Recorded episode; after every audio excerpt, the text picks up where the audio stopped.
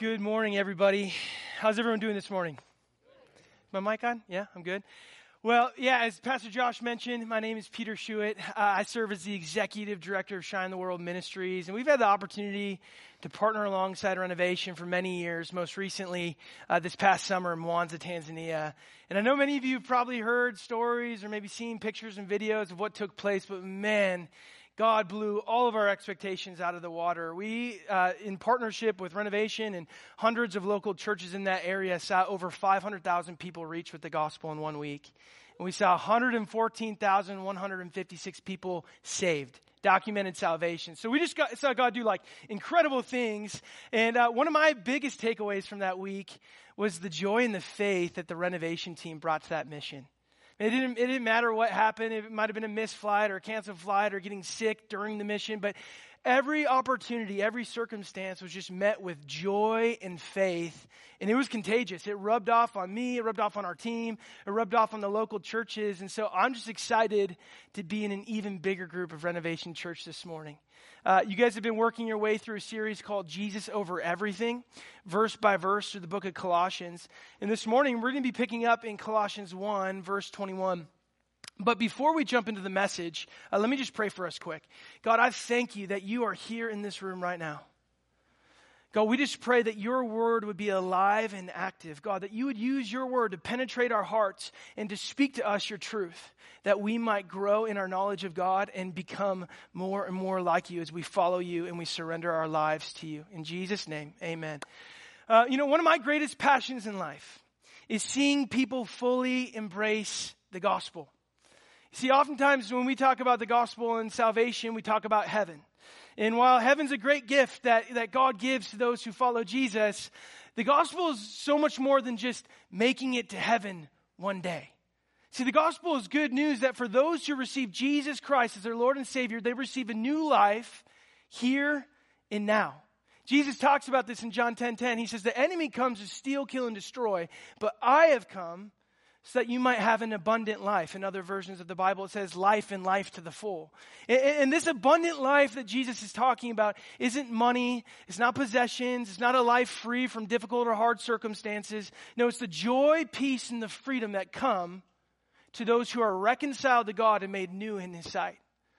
See, when I realize what it means to be made new in God's sight, when I realize what it means to be reconciled to God and made His friend, I enter into joy and peace in the life that God has created me for. See, I don't know about you this morning, but I wouldn't be in this room if it wasn't for the new life that God wanted to give me. See, I grew up in a great family. Uh, my, my, parents had five kids, so I was one of five. Uh, they raised us to, to know Jesus, to follow Jesus, but I was always the black sheep of my family. I grew up with incredible anger and rage. Uh, in middle school, I was getting in all sorts of fight, kicked out of school. Uh, it was around that time I got diagnosed with obsessive compulsive disorder. I had therapists tell me that I would never be free from OCD. And man, my life was just chaos. And I got to high school and I wanted to do anything I could to escape that reality. I wanted to do anything I could to escape how I was feeling and the worry and the fear and the anxiety that so crippled me. And so what I did was I, I just dove right into drugs. I, I wanted to do anything I could to escape reality. And so I dove into this, uh, drugs, the alcohol, the partying, and my life spiraled out of control in a major way.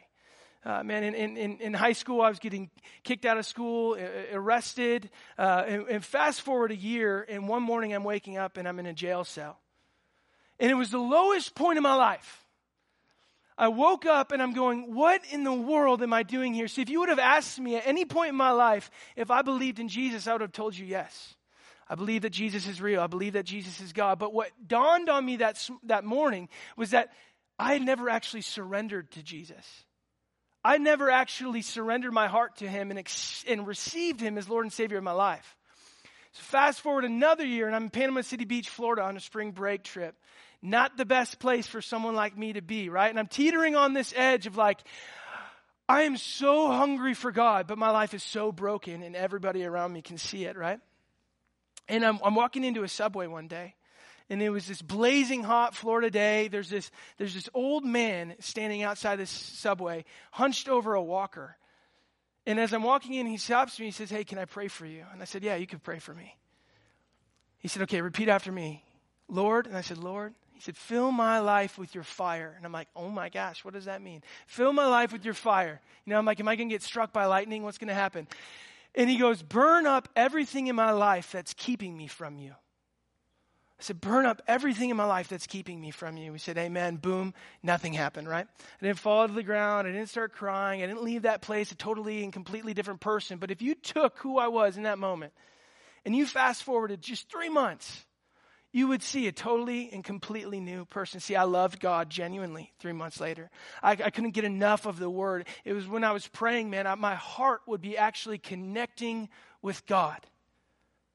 See, when I surrendered my life to Jesus, I experienced what it actually means to be made new and to be reconciled to God. All the fear, the anxiety, the obsessive compulsive disorder I said uh, people told me I would never be free from, all that stuff lifted off my life. And I entered into real joy and real freedom through Jesus. And I ex- experienced what it means to truly be reconciled to God. And that's what Paul's talking about this morning in Colossians 1. So each of you have a Bible under your chairs. I'm just going to encourage you, open up to page 805. We're going to be in Colossians chapter 1. And uh, last week, Pastor David preached on the supremacy of Christ, right? He, he's talking about how Jesus is the visible image of the invisible God. He's the firstborn over all of creation. He is the creator of all things and the one who holds all of creation together by his power. In verse 20, Paul is going, man, this Jesus, the God of the entire universe, this Jesus, he came and he died to reconcile all things to himself. And he keeps going in verse 21. This is what he says. Page 805. Once you were alienated from God and were enemies in your minds because of your evil behavior. But now he has reconciled you by Christ's physical body through death to present you holy in his sight, without blemish and free from accusation if you continue in your faith, established and firm, and do not move from the hope held out in the gospel. This is the gospel that you heard and that has been proclaimed to every creature under heaven, and of which I, Paul, have become a servant. So look at what Paul does, right? He's talking about how Jesus, in verse 20, he's talking about Jesus came to reconcile all of creation to himself. But then in verse 21, he zooms in his focus, right? And he begins to focus on the reader. And he says, once you were alienated from God, you were separated. You were cut off from God and the life that He created you for. See, Paul's leveling the playing field. He says it doesn't matter who you are. It doesn't matter where you're from. It doesn't matter the good things you've done with your life or the bad things you've done with your life. Each and every one of us share this common and desperate need. We desperately need a Savior because apart from one, we're cut off from God. In Romans 3:23, Paul puts it this way. He says, "For all have sinned and fallen short of the glory of God." Paul's saying it doesn't matter who you are. We all desperately need Jesus. He even goes as far to say that we're God's enemies. What, what, what does Paul mean by that, right? Like, at one point you were alienated from God and you were enemies in your minds. Paul's saying that it doesn't matter who we are, whether intentionally or unintentionally, all of us have lived in resistance to God and His kingdom. We've resisted the Son of God, Jesus Himself, and in doing so, we've lived in opposition to God and have been His enemies. But Paul keeps going, right? He says, verse 22, but now He has reconciled you by Christ's physical body through death to present you holy in His sight, without blemish and free from accusation. See, Paul's saying, this is the good news. At one point in time, you were cut off. You were separated from God. You were living in isolation and darkness. You were hopeless. Man, for, for me, man, I was, I was filled with anger and rage and depression and all these things. He's saying, you were that way, but Jesus came so that you didn't need to remain that way. He came to connect you back to God and the life that God has for you through His Son.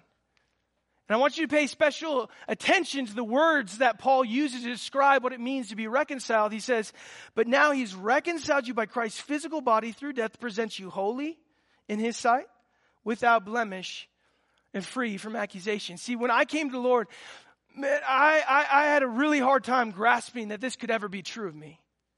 See, I was super well acquainted with my mistakes. I was super well acquainted with my past and the guilt and the shame. Like in, in college, I would lay awake at night as a young man weeping because I was overcome with shame and guilt.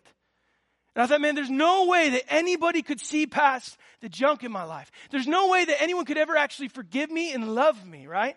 But Paul says this in Romans 5, verse 1. Therefore, since we've been made right in God's sight by faith, we have peace with God because of what Jesus Christ our Lord has done with, for us. Because of our faith, Christ has brought us into this place of undeserved privilege where we now stand and we confidently and joyfully look forward to sharing God's glory. Jumping down to verse 10, Paul says, For since our friendship with God was restored by the death of his son, while we were still, while we were still his enemies, we will certainly be saved through the life of his son. And now we can rejoice in our wonderful new relationship with God because our Lord Jesus Christ has made us friends of God.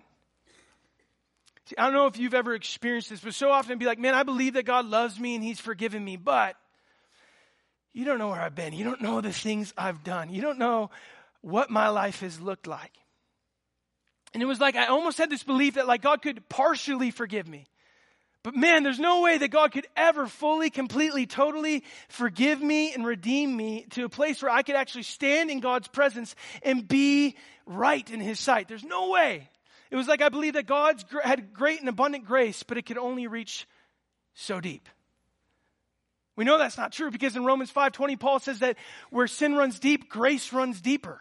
See, sometimes we get so focused on our own failures, our own shortcomings, we forget that the gospel is not good news that I can save myself. The gospel is not good news that, man, if I just live a good enough life from this point forward, I can work my way back into right standing with God and I'll be good in His sight, and man, I can do it on my own. No, the gospel is good news that Jesus is sufficient and powerful and able to deliver a lost and a broken humanity back into right standing with God so that they can actually be friends of God. That's what Paul's saying in Romans 5. He's saying, look, Jesus has brought you into this place of undeserved privilege when you receive him as your Lord and Savior. Undeserved privilege. Think about that. He's saying, man, when you receive Jesus in the sacrifice of what he did on the cross in your life, you are made new and Jesus brings you into this place where now you have peace with God. You're made right in his sight and you can be called a friend of God. Undeserved privilege. I want to ask us this morning, for those of us who say we follow Jesus, are we living in this place of undeserved privilege? Are we boldly, confidently, and joyfully approaching God each and every day as a friend who's been redeemed? Or are we allowing shame and, and guilt to prevent us from fully grabbing hold of the life that Jesus paid for with his own blood? Paul says that we have been made friends of God. So in Colossians 1, when he's writing and he's saying, You are now holy, without blemish, and free from accusation, Paul is saying that this is now your new identity. As a follower of Jesus, you have been made new. You have been made new. Are you living in that new identity that Jesus has given you? See, Look at this. I, I, think that God wants for this truth to sink deep, deep, deep down into our hearts. That we would actually fully grab hold of what it means to be made new in God's sight. That man, God doesn't see what he saw before I came to him. No, no, no. Now he sees a new and redeemed person washed by the blood of Jesus. And in this place of right standing, now I can enjoy God as a friend.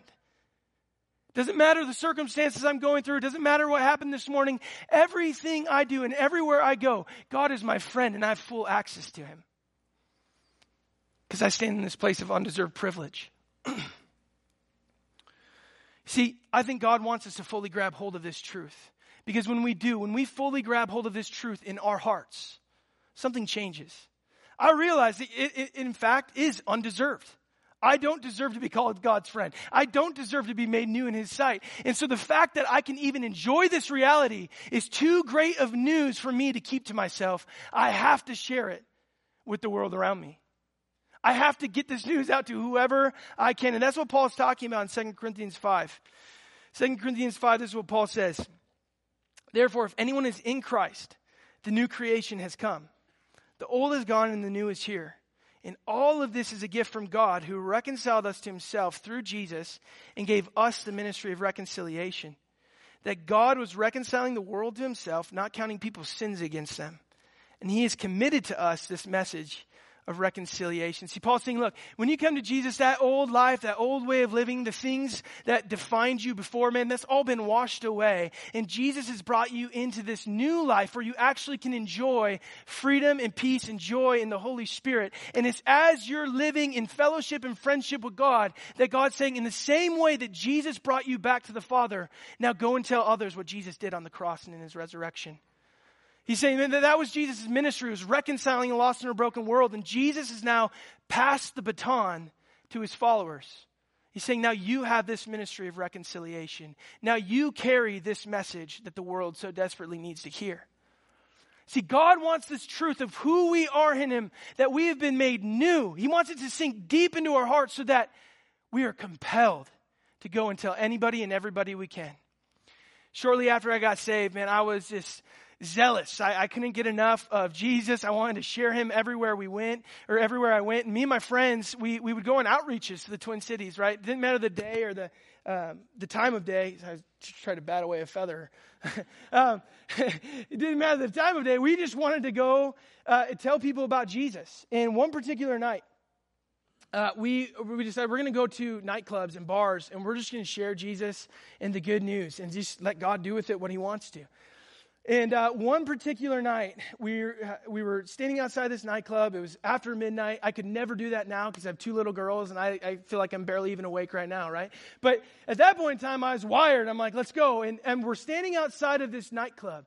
And this guy walks out and he is in an arm sling. And I'm like, this is an easy conversation starter. I'm just going to ask him what happened to his arm. And he's going to be like, oh, this happened. And I'm going to pray for him. And boom, it's going to be great. So I walk up to him. I'm like, hey, man, what happened to your arm? And he looks at me. He's like, why do you care? And all of a sudden, I was surrounded by like three or four of his friends. And I'm like, I am going to get the pulp beaten out of me tonight. And I'm going to become a martyr. And I don't know that I'm ready yet in my life to die for Jesus. I have a lot of good things in front of me, right?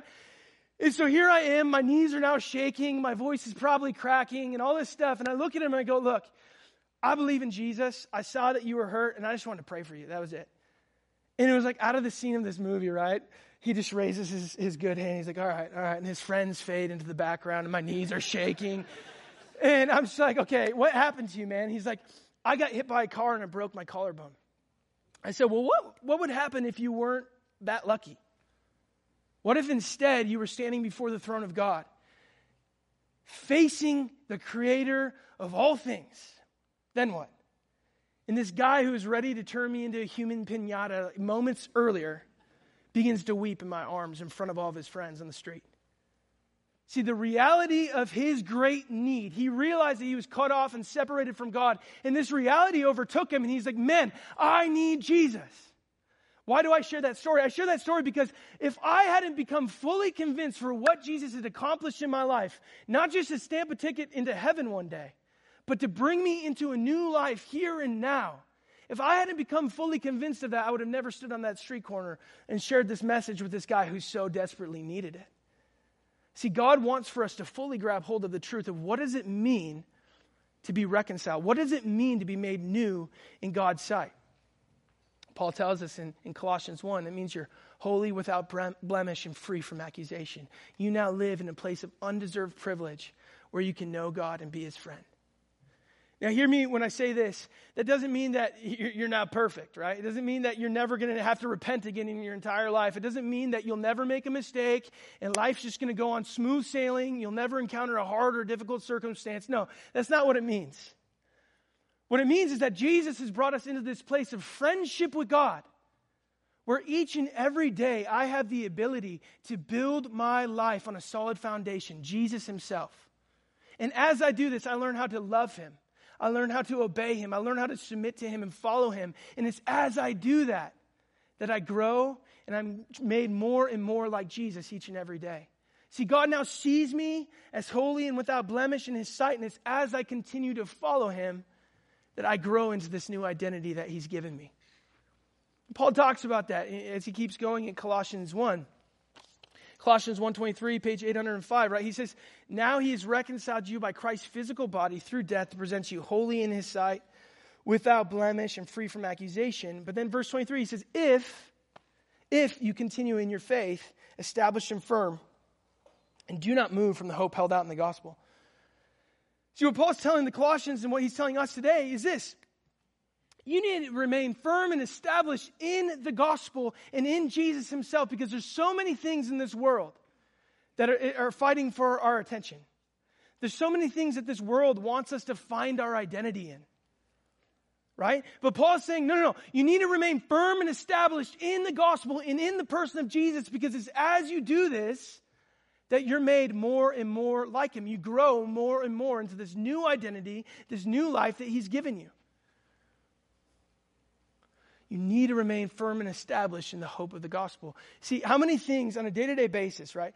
How many things are we filling our hearts and our minds with? Unfiltered, raw information. I open up my phone, it's news headlines, it's Facebook statuses, it's comment threads, it's Instagram and social media posts. Like all day long, every day, we are constantly drinking through a fire hose information that's not filtered and not grounded in truth, per se. So, if that's the case, how much more than as a follower of Jesus do I first and foremost need to be filling my life with the truth? How much more do I need the truth of the gospel to be permeating my heart and my mind and having fellowship with God so that I can continue to grow as I learn how to yield to the Holy Spirit and be made new each day? See, Paul's saying in order to grow into this new identity, we need to remain firm and established first and foremost in the gospel. I think we do this in a couple ways, right? First, we need to have personal connection with Jesus, right? John 15, 5, Jesus says that if you abide in me and my words abide in you, you will bear much fruit. But apart from me, you can't do anything. You'll wither and die. Those are strong words, but Jesus is making clear the point that we need him. Man, I can't afford to go through my day to day life without connecting with Jesus. I need to make it a priority to build my life around Him and to allow His Word and His Spirit to lead me and guide me each and every day.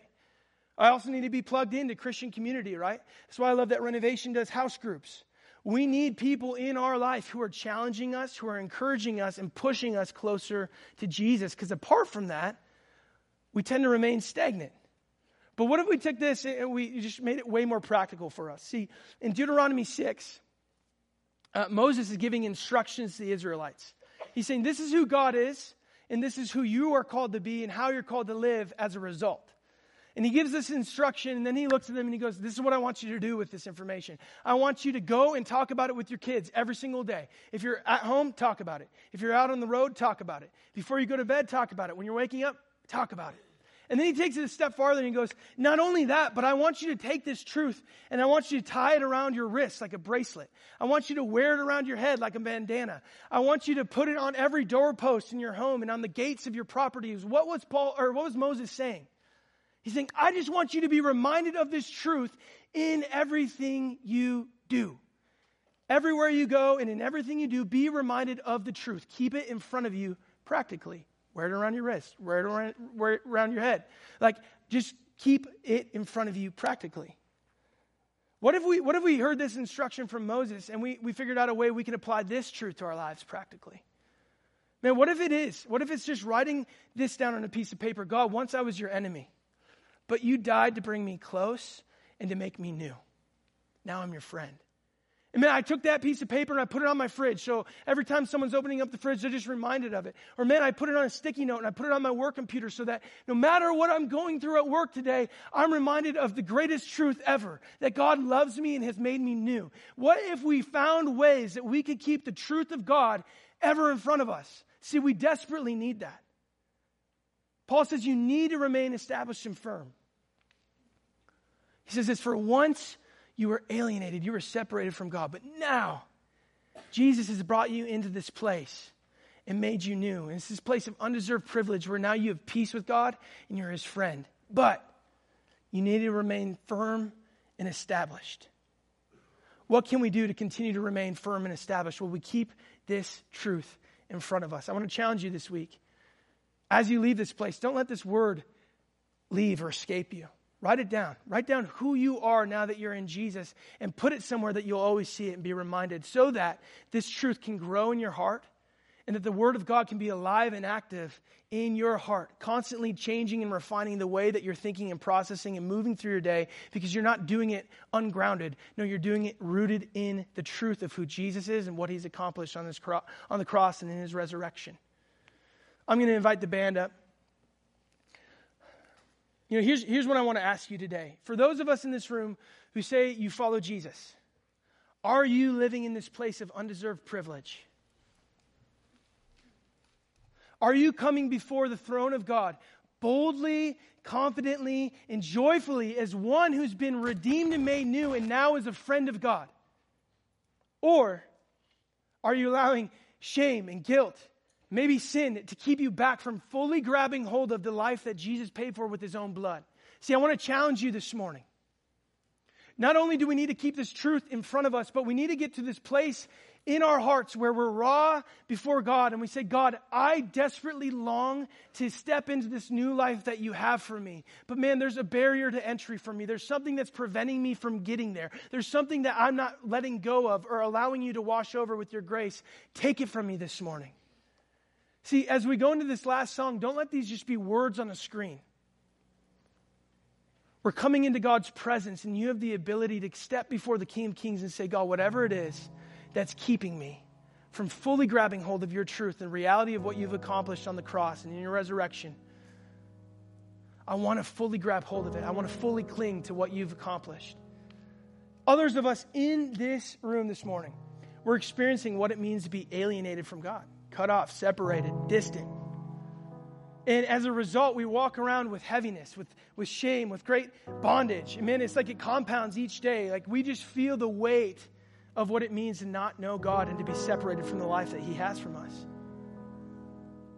Even as I'm talking right now, you might be thinking about things. Like things are coming to your mind, like, yeah, I feel the weight of this, man. It's this broken relationship. It's this thing that it, it, we can list it off why we feel the way. Well, I want to invite you this morning. Jesus says this He says, if you want to keep your life as it is right now, one day you'll lose it. But if you come into my presence, if you come before me and you lay down your heart, there you'll find real and true life, the life that I have for you. See, what I want to invite you to do this morning, if you are feeling the distance and the separation from God, you can come before Jesus with a raw and open and vulnerable heart and say, Jesus, here is everything. Here's my relationships. Here's my money. Here's everything that I am. I'm laying down my heart and I'm saying, God, I desperately want to be made new and brought into relationship with you. You can do that this morning. But it starts with authentically surrendering. When I woke up in jail that day, I realized, man, I'd never authentically surrendered to God. But the moment I did, everything changed. We're going to have a team down here um, in the front right of the room. And if, if you want to pray to, to surrender to Jesus and to follow him, I want to invite you up after this last song of worship. Come forward and pray with somebody who's eager to help you step into that new life that God has for you. I also want to extend the invitation. Maybe you're just in this place, you're like, I believe, but man, I'm having a full time, really, really, really surrendering. Come up and get prayer for it. Don't be shy. That's why God's given us community so that we can go to war together and contend for each other, to live the rich and satisfying life that God's purchased for us with His blood. So before we before we uh, jump into this next song, let me pray for us. God, I thank you, Jesus. I thank you that your blood speaks a better word. God, that when you died on a cross, bleeding for our sins, Jesus, you weren't just doing it to one day stamp a ticket into heaven, but you were doing it to bring us into a new life here and now. And God, you're saying, whatever it is, whatever's weighing you down, whatever's holding you back, I want you to lay it at my feet. And so, God, I just pray that your Holy Spirit would be ministering to each and every one of us, God. And that, God, you would be bringing us into this new life that you have for each and every one of us. In Jesus' name, amen.